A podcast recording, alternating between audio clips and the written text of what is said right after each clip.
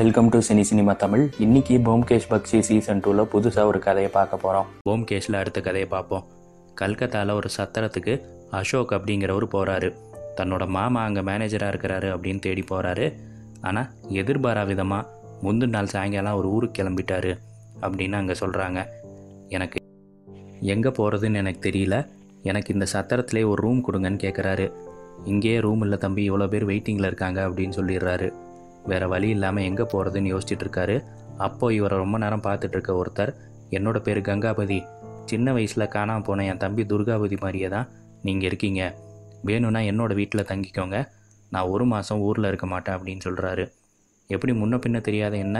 உங்கள் வீட்டில் தங்க வைக்கிறீங்கன்னு கேட்டுகிட்டே போகிறாரு வேறு வழி இல்லாமல் அவர் வீட்டுக்கு போகிறாரு அங்கே ஒரு சமயக்கார தாத்தா இருக்கார். நீங்கள் இங்கேயே பத்திரமா இருங்க. யாராச்சும் கேட்டால் நான் தான் கங்காபதின்னு சொல்லிடுங்க கேட்டால் சேவிங் பண்ணிட்டேன்னு சொல்லுங்கள் யாருக்கும் அடையாளமே தெரியாது அப்படின்னு சொல்கிறாரு அப்பப்போ ஒரு சின்ன உதவி பண்ணுங்க. அந்த முன் ஜன்னலை ஓப்பன் பண்ணி பாருங்கள் ரெட் கலர் கோட்டு போட்டு வந்தாருன்னா என்னைக்கு எந்த நேரத்தில் அவர் வந்தார்?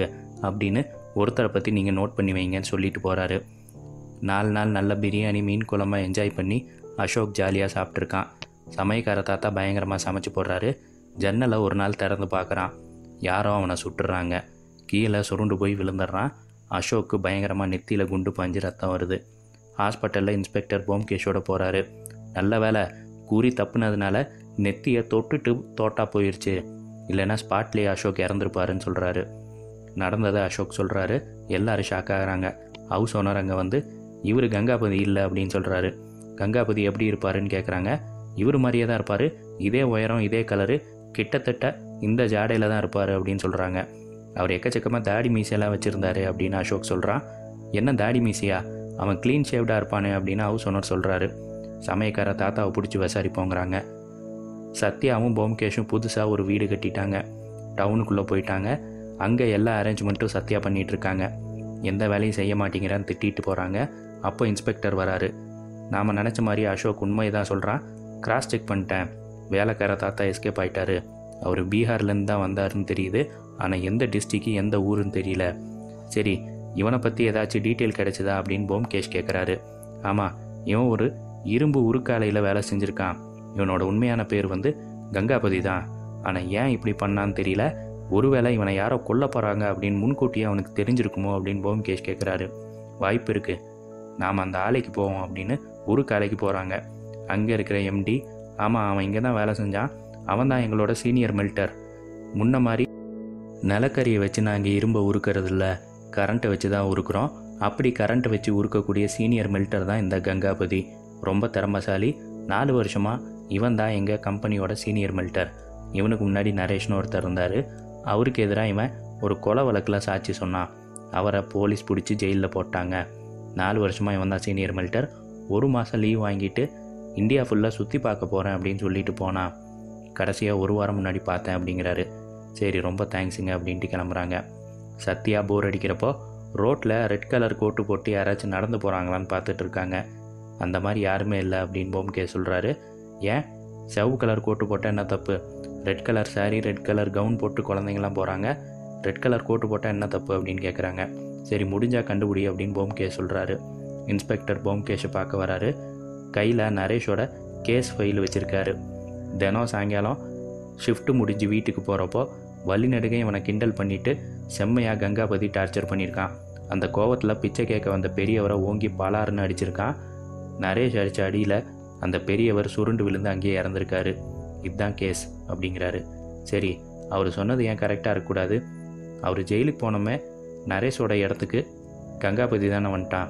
அப்போ நிச்சயமாக அவன் பிளான் போட்டு கூட பண்ணியிருக்கலாம் இவர் ரிலீஸ் ஆகிட்டாரான்னு கொஞ்சம் செக் பண்ணுங்க அப்படின்னு போம்கே சொல்கிறாரு காலையில் ஏழு மணிக்கே வந்து அவன் ரிலீஸ் ஆகி நாற்பத்தஞ்சு நாள் ஆகுது. நைட்டு வர முடியல அதான் இப்போ வந்தேன் அப்படிங்கிறாரு. நான் நைட்டெல்லாம் யோசித்தேன் இன்ஸ்பெக்டர் என் மனசில் ஒரு கதை ஓடிட்டே இருக்குது அதை உங்ககிட்ட சொல்கிறேன் இதோட பொருத்தி பார்க்கலாம். கரெக்டாக வந்துச்சுன்னா நம்ம ஈஸியாக கொலகாரனை நெருங்கிடலாம் அப்படிங்கிறாரு. கொலை முயற்சி தானே அப்படிங்கிறாரு இன்ஸ்பெக்டர் எதுவோ ஒன்று குற்றவாளியை நீங்கள் பிடிச்சிருவீங்க. சொல்கிறேன் கேளுங்க. ஜெயிலேருந்து ரிலீஸ் ஆனவன் நம்ம கங்காபதியோட எதிர் வீடு பாலடைஞ்சு கிடக்கிறத பார்த்துருக்கான். அங்கே போய் டெய்லி ஒரு துப்பாக்கி வாங்கி எப்படியாச்சும் கங்காபதியை சுற்றலான்னு பிளான் பண்ணியிருக்கான். எதர்ச்சியாக ஒரு நாள் ஜன்னல் திறக்கிறப்போ இவன் ஒவ்வொரு இடத்துல உட்காந்து பொசிஷன் பார்க்குறத கங்காபதி நோட் பண்ணிடுறாரு. பயங்கரமாக ஷாக் ஆயிடுறாரு.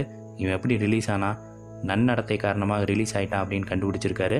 எப்படியாச்சும் இவன்கிட்டருந்து நம்ம தப்பிக்கணும் அப்படின்னு பிளான் பண்ணி மாறு வேஷத்தில் ஒரு மாதம் லீவை போட்டு இந்தியா ஃபுல்லாக சுற்றலாம் அப்படின்னு கிளம்பிடுறாரு. ஆனால் எதிர்பாரா விதமாக ரயில்வே ஸ்டேஷனில் தன்னை போல உருவம் கலர் இருக்கக்கூடிய ஒரு ஆளை பார்க்குறாரு. அசோக்கை கூப்பிட்டு வந்து அவருக்கு தன்னோட பேரை கொடுத்து அங்கே போட்டு தள்ளிடலாம் அப்படின்னு பிளான் பண்ணியிருக்காரு. இந்த டெத்துக்கு அப்புறம் நான் இறந்துட்டதா அவன் நினச்சிக்குவான். தான் சேஃப் ஆயிடலாம் அப்படின்னு யோசிச்சிருக்கான்.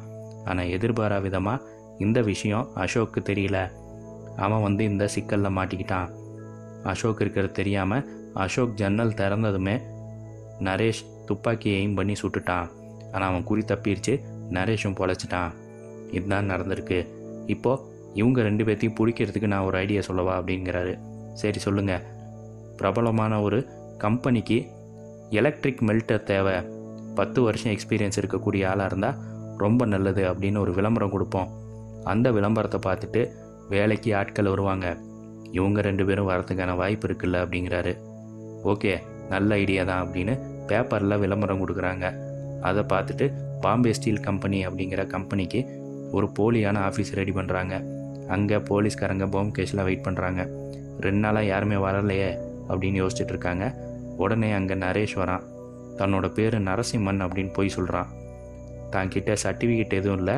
எனக்கு வேலை மட்டும் கொடுங்க. எனக்கு நிறையா அனுபவம் இருக்குது அப்படின்னு சொல்கிறான் சரி உங்களோட பேர் அட்ரஸ்லாம் கொடுத்துட்டு போங்கன்னு பொம்கே சொல்கிறாரு வெளியில் இருக்க போலீஸ்காரர்கிட்ட போய் இவன் மேலே டவுட்டாக இருக்குது கொஞ்சம் இவனை ஃபாலோ பண்ணிக்கோங்க அப்படிங்கிறாரு. எல்லாத்தையும் எழுதி கொடுத்துட்டு கிளம்புற நரேஷ்க்கு பெரிய அதிர்ச்சி. எதிர்த்து அப்படி? கங்காபதி இன்டர்வியூக்கு வந்து நிற்கிறான் அட பாவி நீயா அப்படின்னு ஓடி போய் அவன் கழுத்தை நடித்து அவனை பயங்கரமாக அடிக்கிறான். எல்லாரும் போய் அவனை விலக்கி விடுறாங்க. அவனோட அட்ரஸ் இருக்குல்ல அதில் போய் செக் பண்ணுங்கள் நிச்சயமாக அங்கே துப்பாக்கி இருக்கும் அப்படின்னு போம்கே சொல்கிறாரு கூடவே இந்த கங்காபதியும் அட்ரஸ் பண்ணுங்கள் அசோக்கை கொல்ல பார்த்தான்ல. கொலை முயற்சியில் அவனை உள்ள வைங்க. வசமாக மாட்டினீங்களா ரெண்டு பேரும் அப்படின்னு பிடிக்கிறாங்க. என்ன பொம்கே சார்? சொன்ன மாதிரியே பிளான் பண்ணி இவனுங்களை பிடிச்சி கொடுத்துட்டீங்க. நீங்கள் உண்மையிலே சூப்பர் டிடெக்டிவ் தான் அப்படின்னு சொல்கிறாரு எஸ்ஐ. டிடெக்டிவ்னு சொல்லாதீங்க எஸ்ஐ சார். உண்மை தேடுபவன் ட்ரூத் சீக்கர் இல்லை சத்யன் வேஷின்னு சொல்லுங்கள் அப்படின்னு சொல்கிறாரு இதோட அந்த கதை முடியுது.